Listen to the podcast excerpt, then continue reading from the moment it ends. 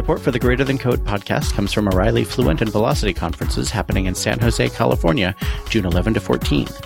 Don't miss your chance to get double the exposure to practical knowledge, expert speakers, and networking opportunities that can immediately boost your own skill set and elevate team performance. Save on your pass using code GTC20. Learn more at o'reilly.com slash better together. Welcome to episode 74 of the Greater Than Code podcast. I am super happy to be here with Sam Livingston Gray.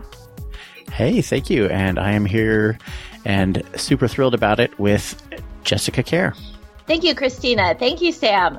And I am excited to be here with our panelist of the day, Astrid Countee. This is one of our famous panelist episodes in which we get to grill one of our own about her superpowers. Woo-hoo. Today we're talking to Astrid. Astrid is an anthropologist and writer and a Ruby newbie, programming in Ruby for only three years now. She slowly worked her way over to software development by managing and building databases and working as a data analyst. Then she went all in and attended the Iron Yard Academy in Houston. Afterwards, she worked at HP as a QA engineer and DevOps engineer. Now she's the director for Tech for Justice. I and a was. freelance software developer. Oh, you I were. should have updated that. It's yeah, okay. it's up your So- bio. So now, now I am a community manager for Data for Democracy. And Justice. And the American way. Hi, everybody. Hello. We only made it halfway through your bio. How you doing? Oh, did we? Yeah, that's fine. That's enough. I'm good. I miss you guys. Haven't been around for a while, but I'm trying to change that. Yeah, we miss you too. You, you guys and girls, and and No, everybody else, Women. Women. and women. I'm over 40. I don't get to be a girl anymore, even if I Really? dress like one. Greetings, fellow meat sacks. I am admitting to nothing and I still get to be a girl. There you go. Yes. I think we're having too much fun already. Okay, I can be serious now. All right, Astrid. If we're going to be serious, you have to tell us what is your superpower and how did you acquire it? Oh my god, do you know that I don't know the answer? Even though I ask this all the time. Maybe Um, that is superpower. what I, I can tell you what people tell me. So people tell me that my superpower is being a very analytical and logical person, which I don't always know if that's meaning in a good way, like as a compliment, but I, I try to take it that way. I think that that's just something I always have been. Though I do have a really good story about that. So when I was probably like two and a half years old, I have this memory, which got filled in later by my grandmother to retelling this story. And it's this memory where I'm in the car, I'm in the back seat and everybody's talking and then I talk and then nobody says anything. And I just wondered why nobody said anything. And then my grandmother tells me that what happened is that my aunts and uncles, which are her brothers and sisters, were all around us in the car arguing about how to get somewhere. And then I said, this is what you should do this and then you should do this and you should do this. And then nobody said anything else because they were shocked that the two and a half year old kid in the back seat was making more sense than they were. So you were right. I was right. The bigger part of the story is that they were kind of like bickering, arguing, even though they were over 40. So I don't know if that helps Jessica, but, um, they were bickering about what they were doing. And I guess I was just telling them what seemed to be the right thing to do. And they didn't realize I was even listening. So I think like that type of thing is something I do a lot. So I, I listen a lot when people are not expecting that I'm listening. And then I, I, because I listen a lot, then it becomes pretty clear to me, you know, what to do a lot of times. And I guess that's what people mean when they say I'm very analytical and very logical. That's interesting because before the show, uh, we were talking about rants and passions. You said you have some passions. Yes, I have passions. I try not to have rants. So one of my big passions is because I am a social scientist, I really feel that there needs to be more social scientists who are doing work in technology. Because if you pay attention to the news, this is a great example of why. There's a lot of stuff going on that involves people and what they do. And a lot of the people who are in charge of it don't really have that type of skill. But it's not so much just, I'm a social scientist. Let me tell you how to do your job because I think that happens a lot. I think it's more like, I think social scientists need to be taught that technology is also a world that they should be involved in. It, it is a world full of people. It's not just a world full of computers. And I think that it's still kind of viewed for people who are outside of technology, it's still viewed as, you know, those people over there who do that stuff with those machines, but not like this is your whole life. I, I don't know anybody who can actually say they can live a whole day that does not interface with some technology at some point. And there needs to be a lot more understanding of how technology affects what people do, how they think, uh, how technology is a part of their lives, how they use it. And not just so that, you know, we can make nice interfaces, but also so that we can really think about like what kind of world we're building and what that really means. And when I'm talking to the social scientists, especially the anthropologists, I tell them things like, when you're an anthropologist, you learn that, you know, understanding the Roman Colosseum, for instance, and its construction matters when you're trying to understand Roman society.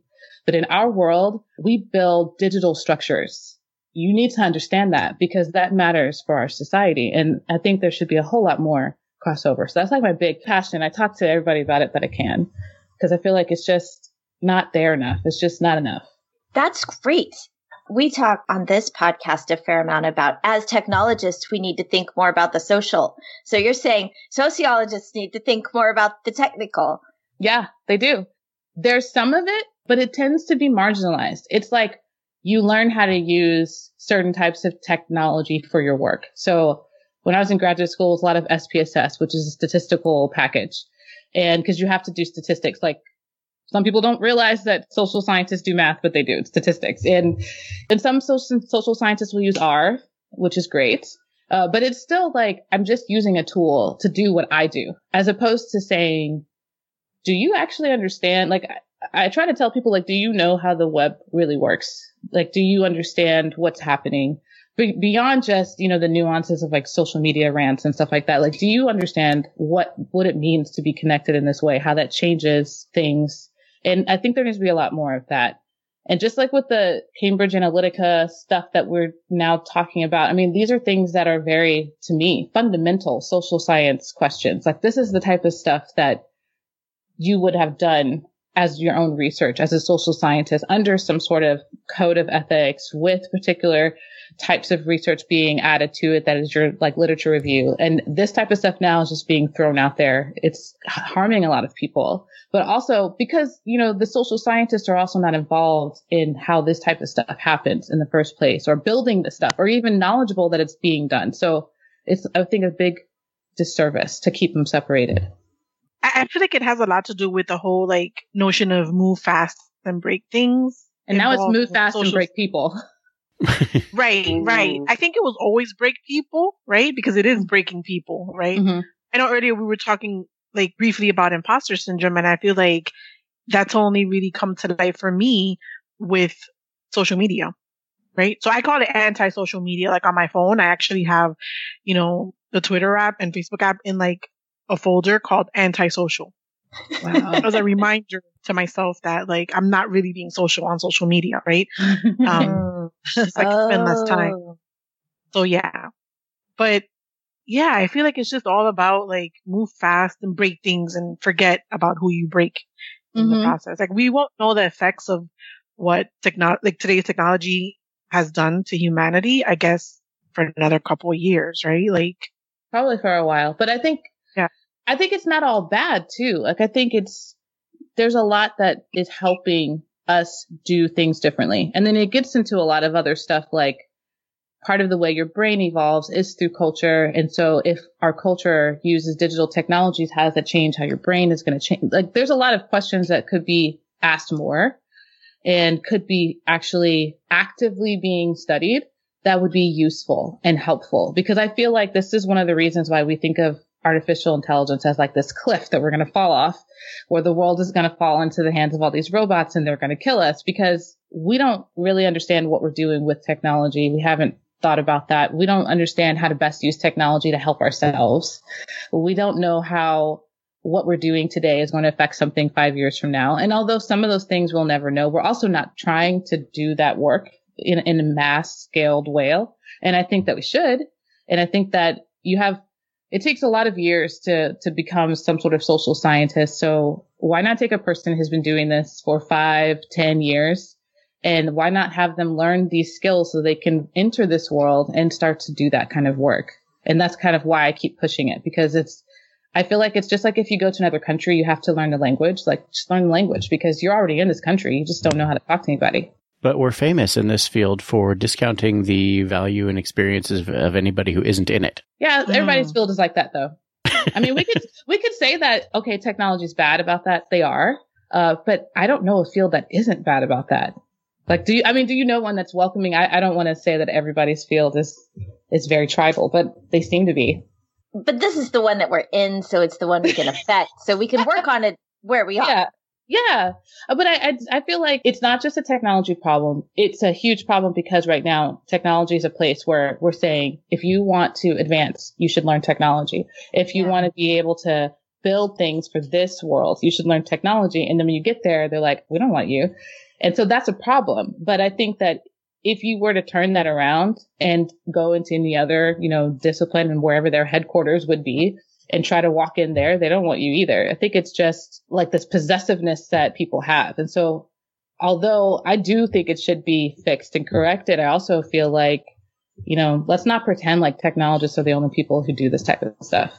Yeah, just like you said, it has a particularly big impact that technology, um, if we can make technology more welcoming, because going into technology has a big impact. And we want more social scientists to understand technology, so we need to welcome them. Yeah, and they need to bully their way in. I mean, I think it's nice to be welcomed. Did? Yeah. well, I feel like I feel like I love the idea of it being like, "Hi, we love to see you. Come on in." I I, I love that. Uh, but the truth is, that's not what's going to happen all the time. So you also have to give people the skills to say, no, I'm going to be here. I don't care if you want me here or not. I want to be here.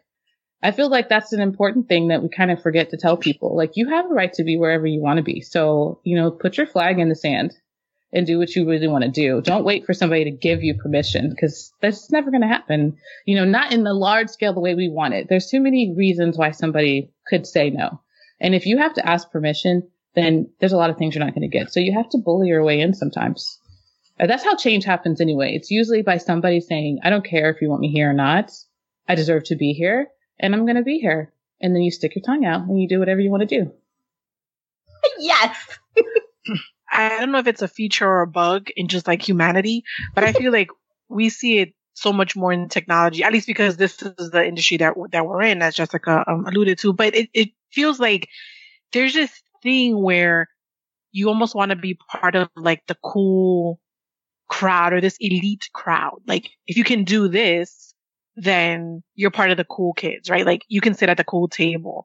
Um, yeah. So it, it also speaks to the argument about like being technical and, and non-technical.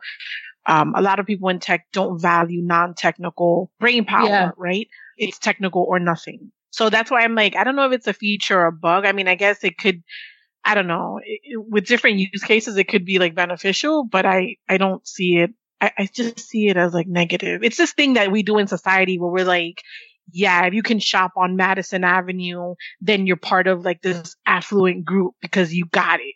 But if not, then you're basically poor. Mm-hmm. And you can't sit with us, right? I mean, that's I, I a think, simplistic way of saying it, but. Well, I think that what's different about technology is unlike a lot of other disciplines, you don't have to have credentials to try to say that I'm great. So like hmm. before, when I was doing research in graduate school, I was doing it on diabetes. And so I spent time in hospitals and that's a very hierarchical, you know, you are not a part of our group kind of world. And in medicine, like the nurses many times are extremely, extremely skilled, but because they're not called doctor, they get dismissed a lot when it comes to what they say should happen. And there's reasons for that, and I understand all that, but it's also true. But the difference is to be a doctor, you have to go through a certain amount of education, a certain amount of board certification. So then they feel like, okay, I did all that. I'm entitled to say doctor. And if you're in meetings, even if you have PhDs, it's important that you say, I'm doctor so and so, because that's how they determine who the elite are. But in technology, you know, you can just be like, I, I made this. Therefore, I'm better than you. And I think that's a little different because that means you're not passing through like peer review. You're just saying I'm great. And you're saying, if you, if you look at this, I did it. That makes me great. And maybe you can back up your skills and that's fine. But it's not like in, if that same kind of paradigm was compared to medicine, the nurses could be able to tell doctors they're stupid and they could actually do better jobs than some of the doctors, but they are not allowed to do that. And I think that happens in a lot of other realms. Like you can't just walk into a courtroom and be a lawyer and just say, I'm better than you because I read all these books. Like that doesn't matter. You, lawyers have to pass the bar. That's what makes them lawyers. And I think that that's what we don't have in technology. Not that I think we should, but I also think that's why you should push back on that even more because, you know, you're kind of self-proclaiming how great you are. And then other people may back you up. But that also means that there's no real law that says that you are great and I'm not. It's just about how much I'm going to challenge that. It sounds like you're talking about professionalization, you know, the process by which a particular field erects barriers to entry and polices its own members and basically creates artificial scarcity to benefit the people who are in the group already, right? And yes. one of the side effects of that is that, you know, these professional groups, they do wind up with having at least the form of, you know, a, a some kind of having some kind of professional ethics. You know, engineers and lawyers and doctors, they all have standards that at least in theory they can be held to. Uh, and that's definitely something that the, you know, the lack of that is something that we're seeing explode in the news this week as the Cambridge Analytica story is everywhere. yeah. That's actually a thing that, um, there's a project going on inside of Data for Democracy that's trying to help correct that. So internally, we just call it the Code of Ethics Project, but it's a community led project to build in to the thinking of people who are doing this type of work that there should be a code of ethics that you follow. There's some guidelines for how you should think about certain types of cases. Uh, because this exists other places already, like in other fields, they already have that. And not having that in technology leads to a lot of horrible things that happen.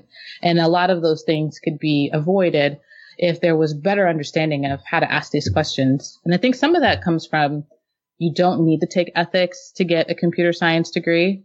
So you don't even have the opportunity to ask those questions of yourself before you go out into the working world. And everybody who's doing any type of technological work doesn't necessarily have a degree anyway. And it's not required that you have some sort of ethical training to do the work that you're doing. And that type of stuff I think is now we're starting to see these big mushroom clouds of problems because it's been going on for such a long time, but these platforms have scaled and they're affecting so many people and you see the big backlash.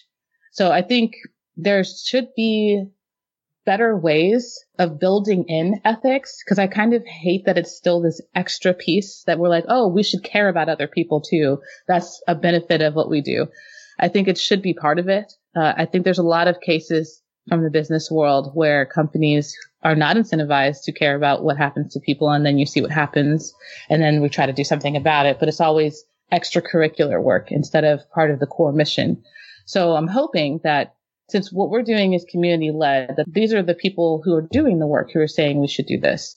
And hopefully that type of push because it's not coming from some you know external group that's telling you what to do will kind of help make it more ingrained it would beat Scrum Master certification. Sorry, I was distracted because I was looking at my at uh, my own record of my college courses, and uh, as I recall, the the bachelor's in computer science program that I went through had a. It looks like actually it was a two credit course, not a one credit course in ethics, and uh, I believe I skipped it. and I was allowed to graduate without even taking it. Yeah, I don't think it's required for most programs. Um, whereas, like for me, I had to. Like, there's no way I could have graduated with either one of my degrees without taking that. And it's part of everything that we were doing because the minute you start doing research, uh, you have to think about what's going to happen to people because the research we do is on people and right. it goes through all kinds of review and all that other stuff. And I don't think that that's practical for a company to implement, but I do think there has to be something between, you know, zero and, and academic review boards. Yeah. And I remember there was some noise about that a while back where Facebook had been experimenting with showing positive or negative news to people and, uh, experimenting on whether or not it impacted their mood. And surprise, surprise, it does. And there was no ethical review board on that. You could get kicked out of college for doing that type of stuff, but right. Facebook can do it and it's fine. That's that's the kind of world we live in, and I think that's why I tell the social scientists to bully their way into the room, learn some technology, and say something. You know, do something. So what would that look like? Like, what would it look like? I guess a day in the life of a social scientist. I think it would depend on what you're doing. I mean, most people who call themselves social scientists are academics. But I think that if you're working in the industry and you're not doing just research, what that would mean is that you would be thinking about the context of whatever your work is. Like if you're building a product, if you're working on a service, if you're working with a team, thinking about how that goes through the checks and balances of what you know is ethical research and ethical work. If you have questions about should we release this on our product or not, then most social scientists are already trained to think through, well, if you do this, what does that mean? Who could that affect? Are we thinking about all the people that we're not, you know, necessarily assuming would be using it? How could it be used? I think asking those questions is actually really helpful because although you may not have an answer, at least it puts that out there for the team to be mulling over. Because a lot of the stuff that we're seeing is stuff that obviously could be used in a horrible way if there's a bad actor, but it could be used in a great way if there's a great person who's doing it. But you have to also think about, you know, what if everybody doesn't have good intention? Then are we releasing this in a way where if somebody who has a bad intention can cause irreparable harm? Do we have anything in place to try to monitor if it is being used in a harmful way?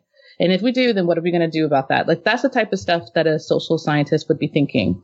And that type of contribution could help a lot when it comes to some of the ways that these products are being pushed out there and how they're being used.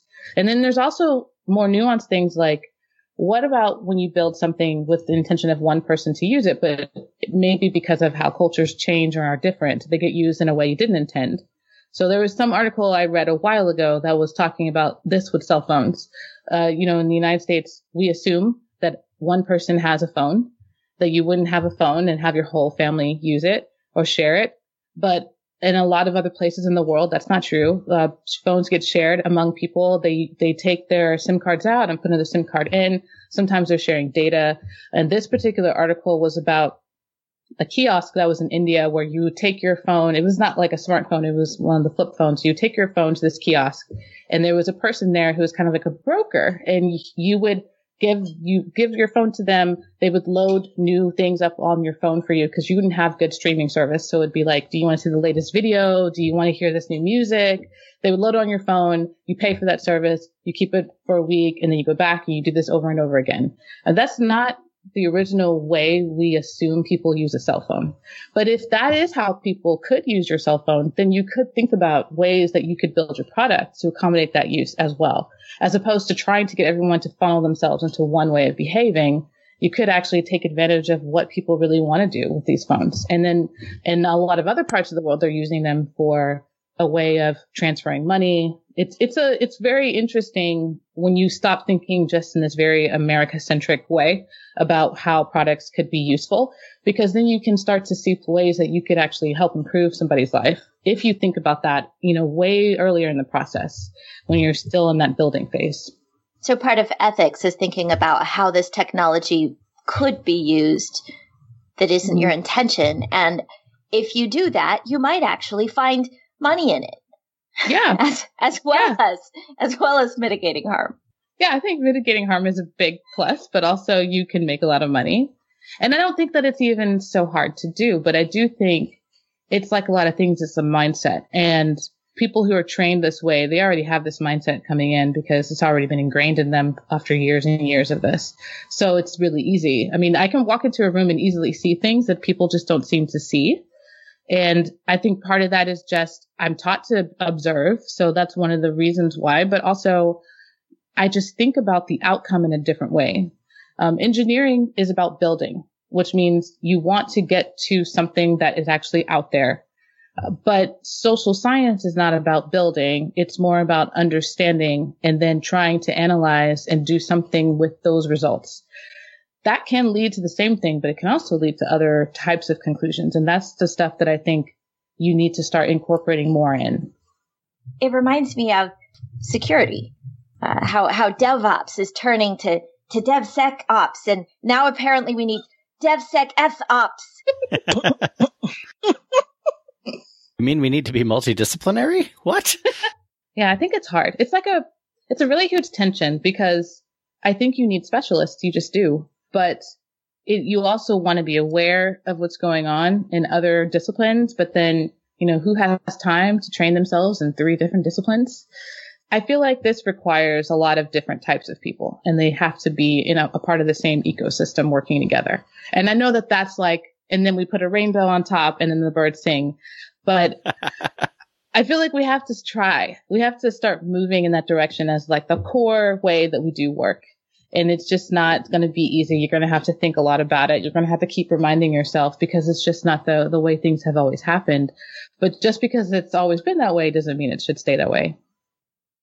How does this relate to like design? And, you know, we hear a lot about like design and just, you know, designers and tech and UX, UI designers, like, and all of this, like the research and the pre work, like, does the social science kind of fall into that yeah category and, somewhat? In fact, I would say that is the majority of where social scientists are working in technology. They're working in design. So they're doing design research, they're doing user research, they're doing, and then some of them who have learned some technical skills are doing some of the UI stuff too, which is great. My only complaint with that is oftentimes that's closer to the end of a process. So you've already decided who you're building for, you already built something, and then now we're building around that to make it usable. But I think that you need to keep this type of thinking throughout that whole process. And it really needs to be much, much earlier because it's not just in making it something that people can use where you have value. I think it's also in challenging assumptions. And so I think that that's what's missing. A lot of what you get trained to do in social science is to say, okay, you're doing this. Why? because a lot of times that question of why doesn't get asked. It's assumed that if this is, we're doing this because this is how you do it. But if you challenge those assumptions, then it gives you the opportunity to say, well, maybe I don't have to do it this way. And that can be useful outside of design. A lot of what's happened in the way is like design, I think came along sooner with understanding that in order to really be effective, you're going to have to dig deeper. And to do that, that's where a lot of the design thinking and the human centered design comes from, where you're really trying to think about what people do and how they do it and why they do what they do. And you're building that into a lot of times with digital products and interface. But if you're talking about like a physical product, you're building that into the way that they're seeing it, how it works, what the packaging looks like. But this challenging of assumptions is something that could be happening at the beginning where you're saying, let's build this. Well, why? You know, sometimes because I can is not a good enough reason. It doesn't mean that you shouldn't build it, but you should know why you're building it. And if you ask that question, then you can also ask the question of if I build this, what could happen? And if you start thinking about those things a little bit more, then at least it gives you a little bit of lead time to prepare for if something happens you don't want to happen or if things get taken in a direction you hope they don't get taken in. But it also gives you a chance to start thinking about how people are different. I think there's still a lot of grouping people by things like race and gender and not grouping people by how they see themselves. Because most people do not wake up in the morning and say, I am a black woman and today I'm going to enter the world as a black woman. That's not how people actually act they feel certain types of identity affiliations more strongly than others. And maybe that could be being a woman or being a black person, but it could be other things. It could be, you know, I love comics and I identify with people who love comics. And that's a whole nother way of seeing the world. And that's not something that oftentimes is how you group who your user is. And if you start thinking about how people really act in the world and you question, you know, I want to build this why should you build that? I mean, do the people who you think want this really want this? Could you be building something that somebody who wants to hurt the people who you think want this will use? Like that's why I think there should be more of it further down the line. I feel like I've been in some of those meetings or like more security meetings and with like C level executives. And when someone asks, well, why? Or something like that, like you get the evil eye you know, yeah. you get difficult. You're not being like a team player, mm-hmm. right? Because at the end of the day, it's like about making money, right? So mm-hmm. if they mm-hmm. identify that this feature is going to bring in, you know, X millions of dollars and you're here being like, why? How is it going to hurt people? You know, so how, how, I mean, I guess what's the best way in your, in your experience to kind of balance that, right? So, because it's like capitalism over, over everything. I think you do have to understand that businesses are about making money. So a lot of times what I try to do is try to frame what I'm saying in that context, meaning why do we do this when we could actually do this and it would be better? And this might make us more money or it might save us more money by doing it this way. Because a lot of times the better thing to do is not harder. It's not going to cost more. It's just unknown or some person with power just doesn't want to hear it from you.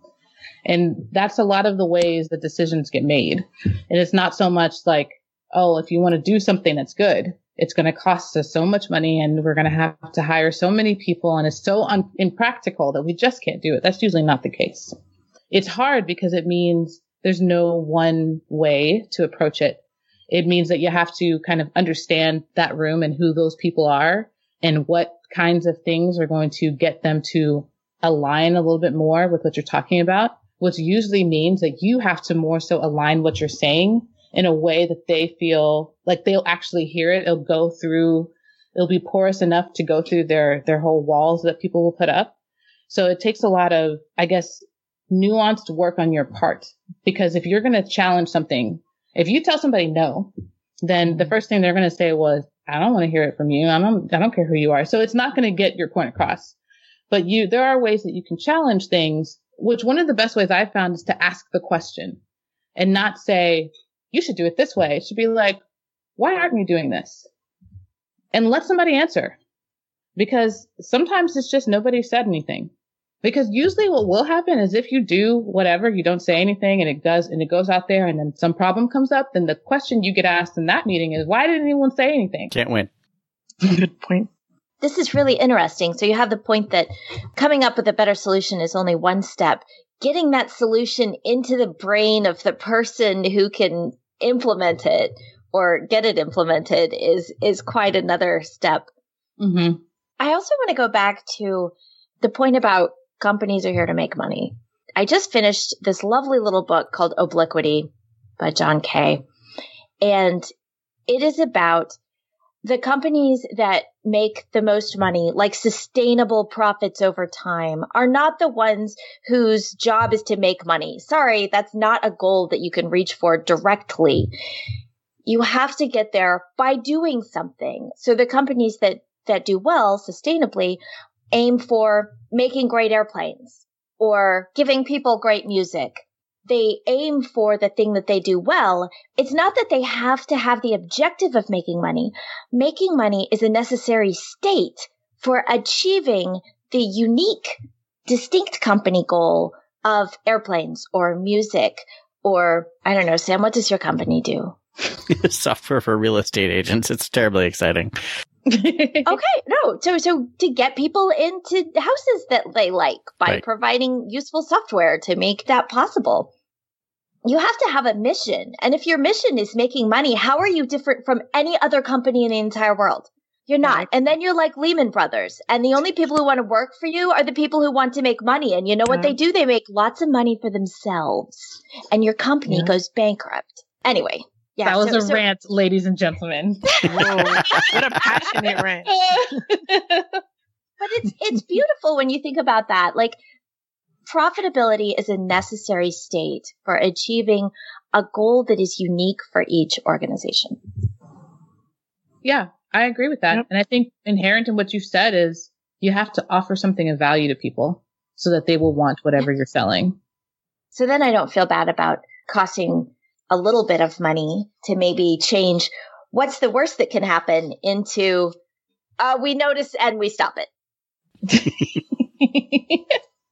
Just being a part of or having been part of like really large organizations, both in the financial industry and in, you know, tech, like what that looks like, right? Like based on the conversations that I've been a part of or just how like senior leadership looks at things, right? Like to Jessica's point, there is a mission, but everything is very much like numbers driven, right? Mm-hmm. So it's like there is an overall mission, but then at the lower level, it's like, yeah, we're getting to that mission, but you got to bring in your numbers, right? Bring up your numbers. You have this quota. You have whatever. Let's say you have to make a million dollars per quarter. Like you have to make that. So at the end of the day, it becomes about money, And the yeah. mission almost seems like it just looks really pretty on the website, right? Or in like discussions. But I always question like, are we really, you know, like, are we, is that really the goal? Like, is that, I don't know. Even looking at like the whole Facebook fiasco, right? Like, they had a mission, right? What is their mission? To connect everybody in the world. Mm-hmm. They're succeeding. But, and they've succeeded. But, you know, maybe they needed a social scientist on staff. and it's well, also like, how did they get there, right? Like they can, yeah, they successfully connected everybody in the world, but now what, right? Like, so I, I hear what you're saying because I used to work in, in oil and gas and it's also very numbers driven and I had monthly goals. There is no like, oh, well, you know, I felt like my team should have taken time off because we were working really hard. So I told, no, you can't do that. You have to meet your goals. But I still think that in there, especially if you're in a place where you have a little bit of a chance to uh, lead anybody, you get to make choices about how you do what you do. And I feel like it's the little things that you do that make a huge difference. Because in what we were doing, we were selling a digital product to oil and gas companies. And if our product was poorly done, what was going to happen is that maybe not this week, but maybe two years from now, they're going to come back and say, we need this redone. We have to do it for free because that's what their contract states. So we're still going to lose money. So there were times where I was a supervisor and I would go to a meeting where someone is saying, we need to have more of these done in this time frame. And I would say, no, we can't do that without sacrificing quality.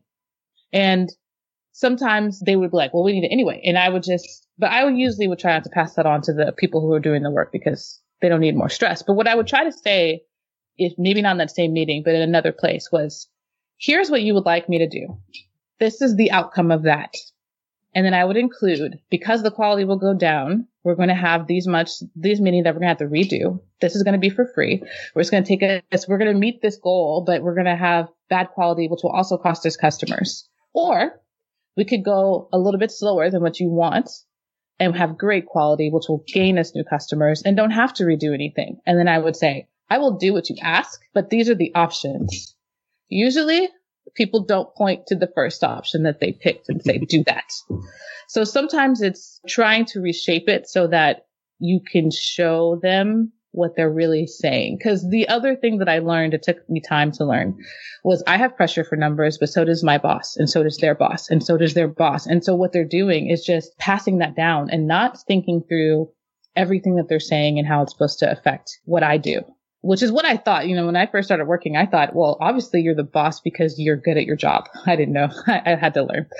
So if you, if you think about like if, I know we talk a lot also about empathy. If you can think about what they may be hearing in their meetings and why they're saying what they're saying to you and try to subvert that a little bit if you can and make it easier for them to say yes, then that's another way that you can have a little win that can make a difference. And I think that that's a lot of what you end up having to do because I have never had a moment where like I walked in and saved the day and then, you know, I could, I could have like this great exit because I told the man no. Like that's never happened. But I have had a lot of moments where, you know, I said, well, we can meet this, but not this way. Or let's give people a chance to learn something. So I'm going to make a program where we're going to teach people and I'm going to make sure we meet our goals, but people need to learn what they're doing so they don't mess up all the time and stop making it such a pressure environment because some of what it is is just thinking. Like you don't get a chance to think a lot in those numbers based environments. And it does mean that you have to kind of like take it upon yourself to try to do that maybe outside of your normal workday, but it can make a huge difference. And then when you realize that it's not just you it's happening to, it's this whole chain. That means that if you can do that, it gives other people the chance to think too. They could actually do that. It could change a lot of things. Because it's one thing to meet your numbers this month and another thing to continue meeting them for years and getting better. Yeah. And to, to grow your staff and to make sure that they're actually performing well and then make sure that they want to stay with you once they get to that place. I mean, a lot of these are not new kind of problems. It's just that we've stopped, and maybe this is because of how we use technology, but it's like we've stopped understanding that it's still, you have to have good people. They have to have the right skills they have to have the right environment. And then you can do a lot, of amazing things. Uh, one of the things that we did end up doing is the group that I was working in, we did our stuff differently. We tried to give people time to do their work. We started to exceed our goals, like ridiculously exceed our goals. And the group that we were under was never meeting their goals. Like the total group was never meeting their goals. And because we were exceeding them, then we would look like we would meet them. And then I was pissed off because I was like, look, we're doing all this extra work and they're not even meeting their goals. So then you have more agency to go to somebody higher up and say, I think that what we do works really well and what they do is not working so well. So maybe you should give us a chance to restructure how they do what they do. How do you restructure how another group does what they do? Oh, you take over. Infiltrate and destroy. yeah, you take over. I mean, you can push it from the outside a little bit, but um, the best way is to take it over, which is actually what ended up happening because companies, since they, their job is to make money, a lot of the way that you're going to do that is to show that you have value in making that money. If you are doing more than enough, people will listen to what you have to say. And by people, I don't mean just like the people who are, you know, doing the work these are the people who are the decision makers who are determining who gets to be over departments and, and who's going to be the one that's going to make decisions about who gets hired. They're going to listen to you because you're one of the reasons why the company is doing well. So improving your own value, you get an opportunity to kind of spread that, which is better than what normally happens, which is where you just have pressure, pressure, pressure, and then everybody feels it all the time. Even if you don't have doctor in front of your name? Even if you don't have doctor. It's probably better if you do, but just guessing on that. but yeah, I think a lot of it is it's not always easy to make a direct impact, but you can control some parts of what you do. And that's probably just like a life thing. So if you can control some parts of what you do, you have to make a decision. That is a little bit hard because it means you have to stop like just going with whatever's happening because it feels like a whirlwind and you're just being pushed in all these directions and you have to give yourself a chance to decide what it is that you care about and then start making as many decisions as you can that way.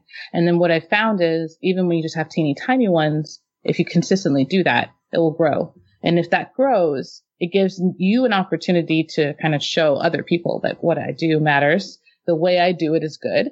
And it also gives people who are looking an opportunity to have something to model. Because I think often we only have negative things modeled to us as to how to succeed or how to make impact. And then we have a lot of discussions about like the flowery stuff about like holding hands and loving everybody, but we don't necessarily see what that looks like. And so I think we often forget that we can be our own, our own heroes. And a lot of that is just teeny tiny things.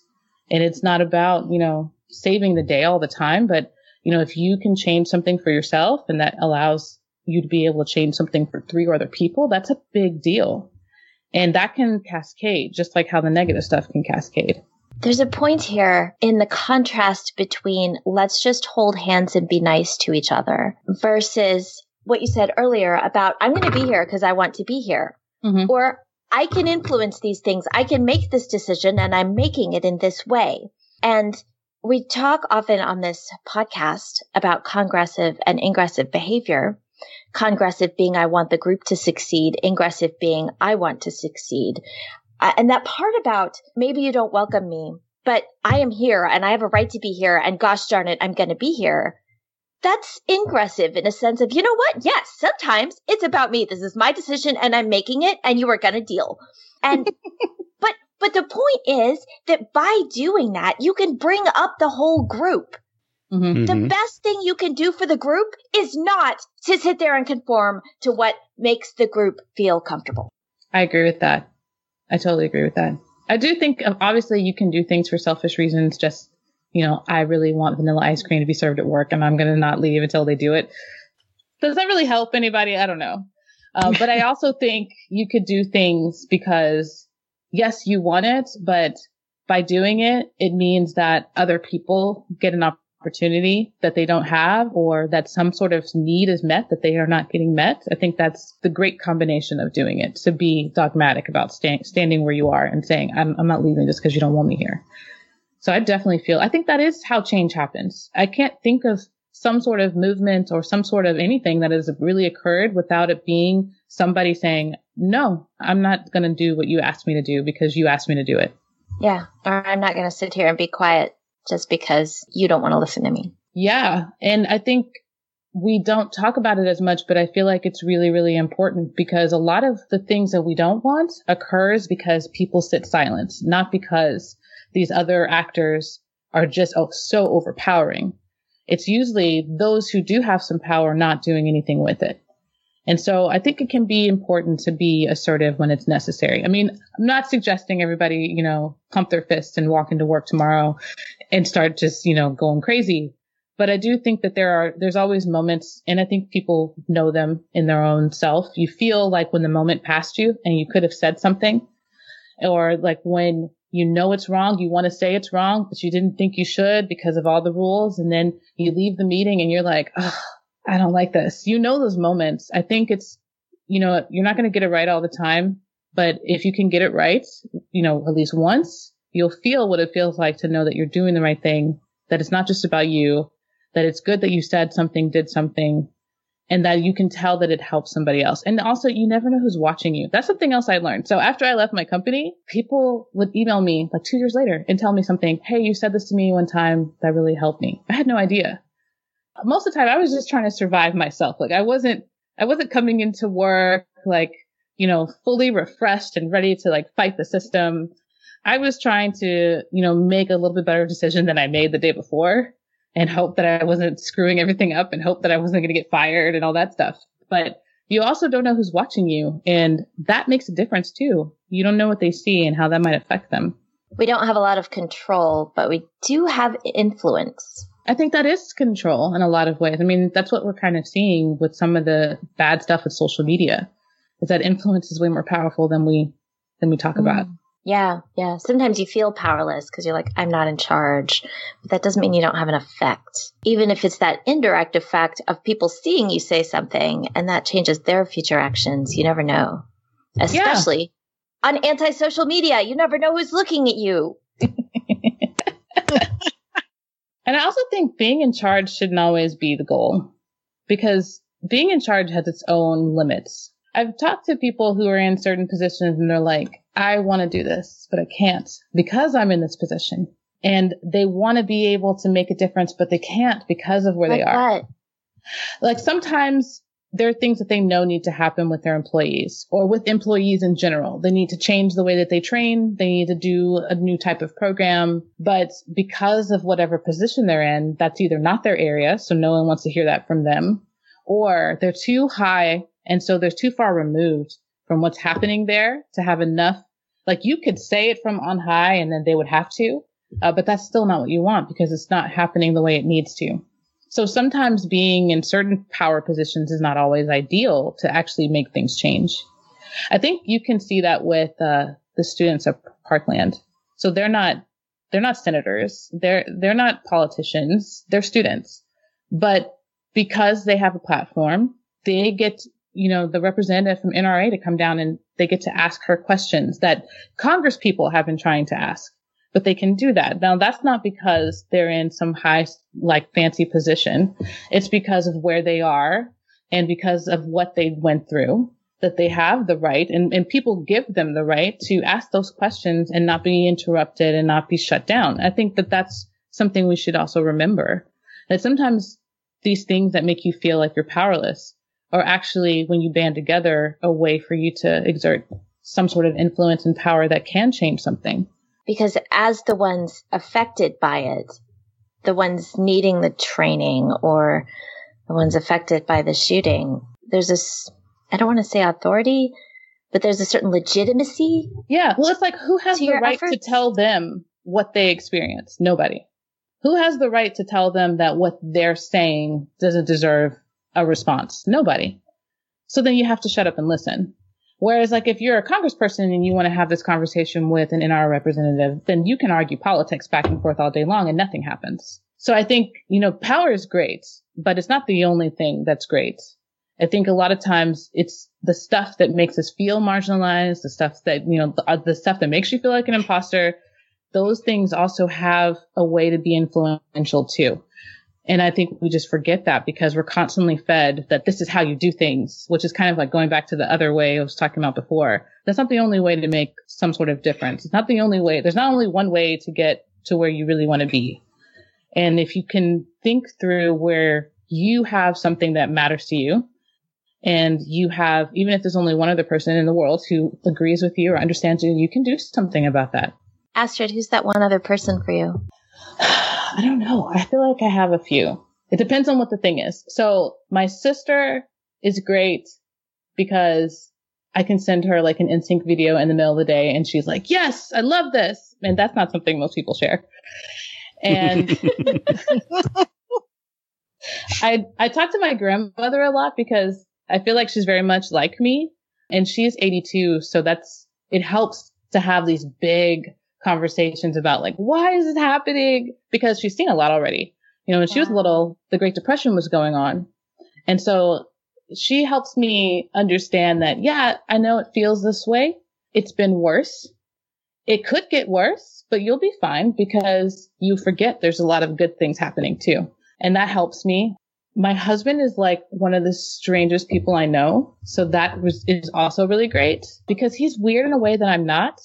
So we have some, I know, but uh, since he's my husband, then I also know that he's, he's going to be the person that will hold my hand through whatever, even if he has no idea what's going on.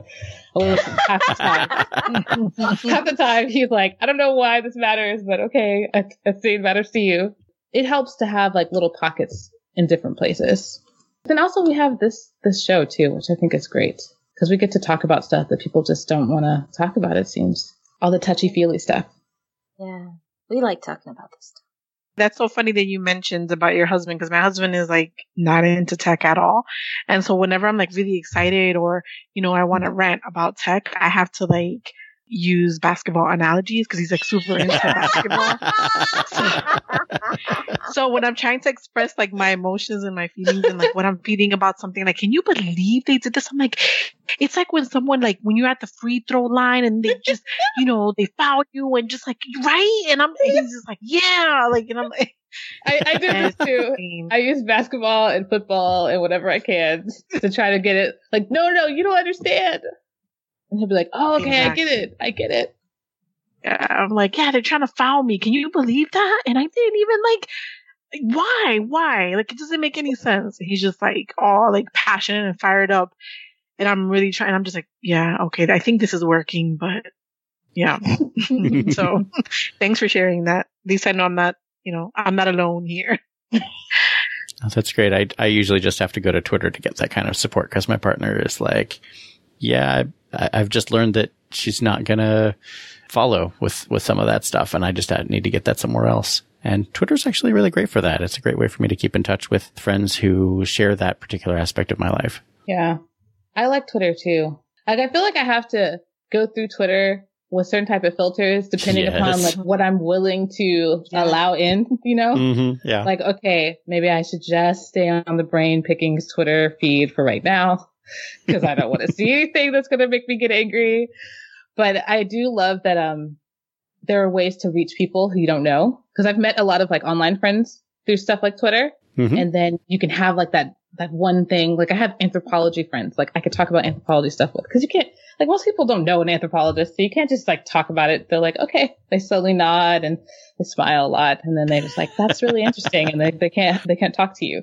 And so I talk to them about that sometimes on Twitter. We have our little rants and then go back to the world and talk about other stuff. So I think it's cool.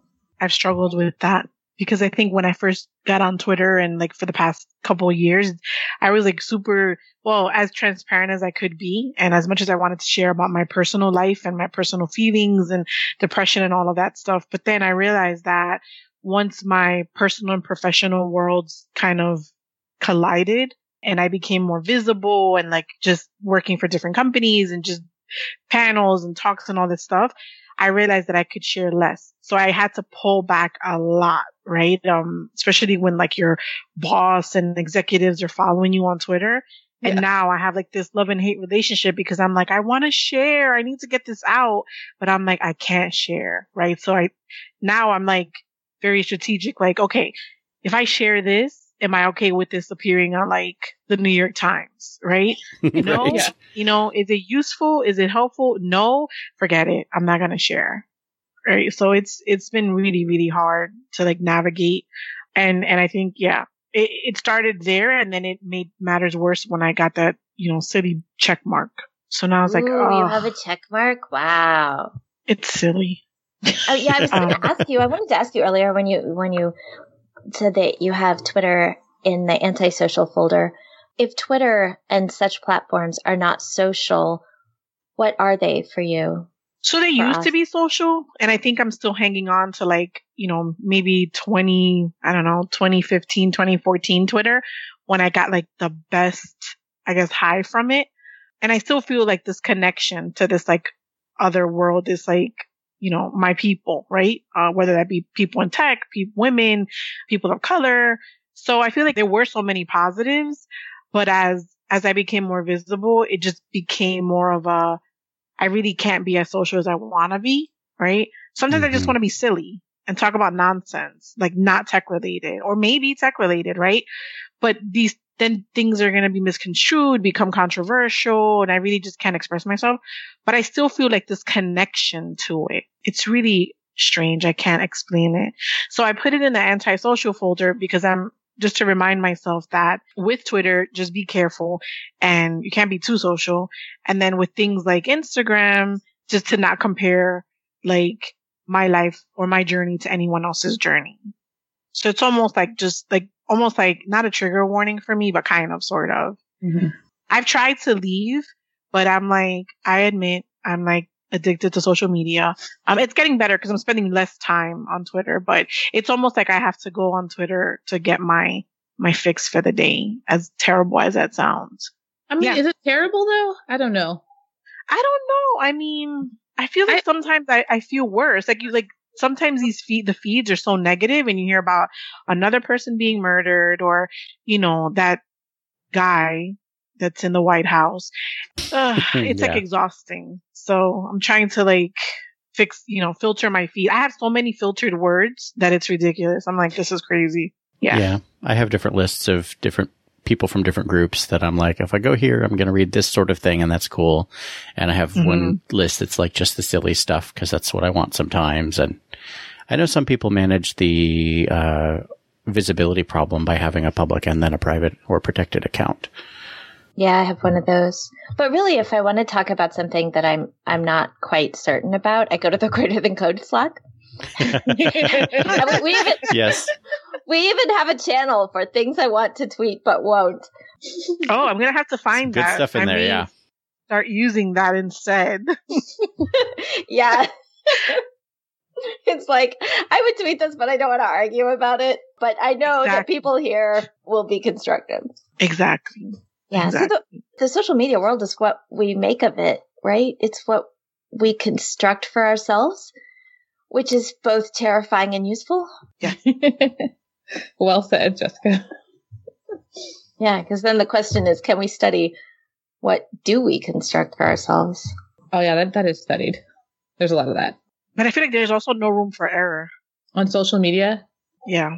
I feel like social media is like when I was in middle school in band and then after school, you know, I'd be hanging out with my band friends and we would talk about like the people who we didn't like in school. And then all of a sudden, like the New York Times is behind you reporting. Like I feel like that's what happened. Like we used to just be hanging out. And then now it's like, yes, but three months ago you said, and then you're like, what? How was it? That's you weren't exactly supposed to what be I'm- here. Exactly. That's exactly what I'm talking about. Yeah, I like And a I- free Slack. Mm. Messages go away eventually. Mhm. So Astrid, what do you do at work? What do I do? Oh, wow. A lot of things. So right now it's a lot of the community itself has projects. So most of the people in the community are data scientists or some sort of data practitioner. They start their own projects and trying to keep up with all the different projects going on, making sure that they have things that they may need because everybody's volunteering. So their projects may be things like we're trying to build something for immigration and we need more people to work on this with us. Or there was a cool one where they were working on the robocalls that were happening around the election and tracking that and, and wanting to get all the data and, and try to analyze like what was going on and why it was happening that way. And so there's those, that part, just having the projects and trying to keep up with what people are doing and what they may need. Welcoming new people because we get new people every day. who are joining. And um, the community itself is really very friendly and very inclusive and very open. And I really want to fight to keep it that way. So we have it set up where you con- you have to contact us and then we will put you in. It's not like you just click on and join the community, which is great. Uh, helping with this code of ethics project, helping to come up with some strategy for what we want to do in the future. Uh, it's a part of the parent company that I work with, which is New Knowledge, and New Knowledge does work on disinformation and trying to help protect companies and brands and from social media kind of attacks and, and when t- certain types of things are passed around the internet the way that they tend to go. And so there's some like overlap between the researchers and Data for Democracy, what they're doing, and then what New Knowledge is actually doing because they're kind of the same kind of group of people. So a lot of the, the stuff is very focused on trying to make some sort of change. Uh, Data for Democracy is also international. So we have people from other countries and they're working on different types of projects, maybe related to their country. Uh, there's a project for India and their healthcare system, which is pretty interesting and trying to help compile information about that to, to visualize that better and just trying to keep up because there's just a lot going on. That sounds like a lot of things. It is a lot of things, but it's cool because it feels like like I don't feel like I go to work. I feel like I'm always kind of plugged in to stuff that's going on. I know, I know, but it's true. Uh, I kind of gave up on that whole work life balance thing a long time ago because it's too hard. Like I feel like it's an extra job to try to make sure I'm having work life balance. that is so true. I, I, I can't that do is that. so true. It helps a lot if you don't care, but that's hard too. well, I what I'm trying to do is take care of myself and make it a priority. So if I need to spend like take time off because I'm tired, then I I do that. Or if I need to go outside and play today, then I do that. But I can't say like I work from this time to this time so I can be refreshed from this time to this. I can't do that. It's just I have to plan that. That's another job. I don't see how I'm supposed to be helping myself by giving myself more jobs. It just doesn't work for me. I don't need work life balance. I have work life alignment. See, there's so many words. Like I can't even. It's just too much. I I feel I got like up this morning and I was like, "Woo! I get to work today." yes. I feel like if I'm doing that, if I like what I'm doing, and I feel like what I'm doing matters, which is this is how I feel the job I have, then I'm good because at least if I put in a lot of work and I'm working really hard, it's not just for some like unknown number that doesn't matter to me. Like it matters to me what happens. And sometimes you have to work hard. So, you know, it happens. I can't like control everything. And that's another job too, trying to control. I can't do it all. It's too much. So I feel like we should just stop giving ourselves so much pressure with this whole work life balance thing. It's just do your best. Try to have a life and spend time taking care of yourself. I feel like that's what you, that's all you can really do. And the rest of that is a lot of books that you have to read about how to take time. I just call it I call it prioritization. Like everyone always asks me, like, how do you have a career in tech? You know, um, you work full time, you're a mom of three, you're a wife, um, like all these things. And I'm like, I just prioritize. Like, like, you know, like you said, Astrid, like if I'm tired, um, or I'm not feeling well, yeah, I'm gonna log off and not work the rest of the day. Like, hello.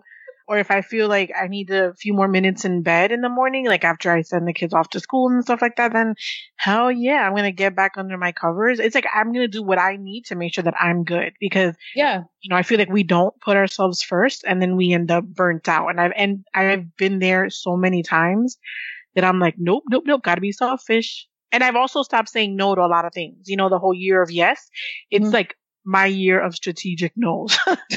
um, That's a good t- title. Yeah. My year of Yeah. strategic no. yep. Mm-hmm. Yep. I agree so, with that. I just feel like everybody does not deserve everything from you. You yep. have to have something for yourself. And I think that if people just started with taking care of themselves and making that a priority, like I, I'm not sure that most of us would move past that and be able to like go on to the next thing because I feel that we don't, we don't actively learn how to do that without it being about harming somebody else. I got to hear Bill Clinton speak last night. And one of the things he said was if you treat it like a zero sum game, like you have to be in a trade surplus with everyone and they have to lose so that I can win.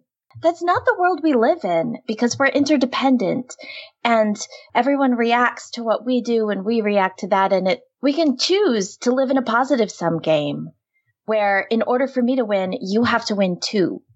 Yep. And when we take care of ourselves, that can help us help everyone win. Well, yeah, I, I don't want to live in a world where if I'm not at 100, then I'm at zero. like that's not fun. I, I want to have the chance to be a whole person. And you can't, and that means you have to offer that to other people too. So stop, you know, getting everybody's business because they took a day off. You know, calm down. Let people live. Jeez. Mm-hmm. Let me live.